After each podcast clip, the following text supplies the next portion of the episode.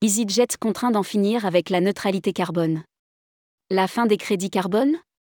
Sous la pression des accusations de greenwashing, EasyJet parmi d'autres renonce à sa politique de compensation carbone.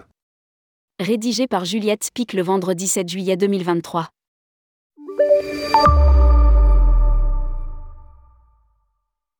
Les écoterroristes que sont les militants écologistes seraient-ils sur le point de gagner une bataille pour le moins importante? En tout cas, nous apprennent nos collègues de Novetic, le groupe Nestlé vient d'annoncer qu'il allait s'éloigner de l'investissement dans les compensations carbone et préférait investir dans des programmes et des pratiques qui aident à réduire les émissions de GES, gaz à effet de serre. Et il n'est pas le premier.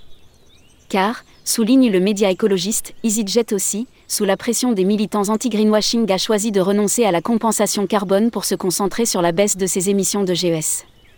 Total revirement, quand on sait que l'année dernière, sensiblement, la même date, la même compagnie annonçait fièrement ses ambitions en matière de neutralité carbone. La compagnie explique s'engager dans cette réduction d'ici 2050. Une date butoir trop lointaine pour constituer une ambition substantielle, c'est du moins le point de vue défendu par le think tank anglais Planet Tracker dans l'hydre du greenwashing. À sa décharge, difficile pour le secteur de l'aérien d'avoir un discours plus court-termiste, à l'échelle climatique, 2050 c'est bien trop tardif, mais pour l'industrie aérienne, c'est déjà aujourd'hui.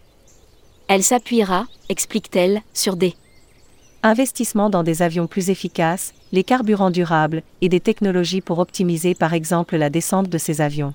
À sa décharge encore, EasyJet peut difficilement avoir un discours différent, si ça n'est dans la croyance en la toute-puissance technologique, quelle solution lui reste-t-il pour exister?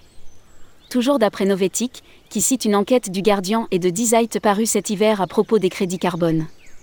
Plus de 90% de ces crédits étaient probablement des crédits fantômes et ne représentaient pas de réduction réelle des émissions.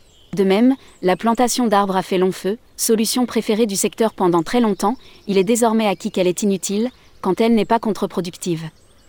Lire aussi, compensation carbone, arrêtez de planter des arbres. La compensation carbone devant la justice européenne les attaques contre la notion de compensation carbone et de neutralité ne concernent pas qu'EasyJet. Fin juin 2023, 17 compagnies aériennes, dont Air France, étaient attaquées pour greenwashing et pratiques commerciales trompeuses par 22 associations de consommateurs européennes devant la Commission européenne. Dans un communiqué commun, les représentantes françaises, la CLCV et l'UFC Que Choisir expliquent qu'elles condamnent l'incitation des compagnies à faire payer un supplément aux voyageurs pour compenser les émissions pour contribuer au développement des carburants durables d'aviation, SAF, celle-là même dans laquelle EasyJet promet d'investir. Pour elle, les SAF ne sont pas prêts à être commercialisés et ne représenteront au mieux qu'une part mineure dans les réservoirs des avions. La CLCV et l'UFC Que Choisir expliquaient à Libération dans un article du 22 juin, souhaiter l'interdiction de faire croire aux consommateurs que prendre l'avion est une pratique respectueuse de l'environnement que soit lancée une enquête à l'échelle européenne sur les pratiques de ces compagnies.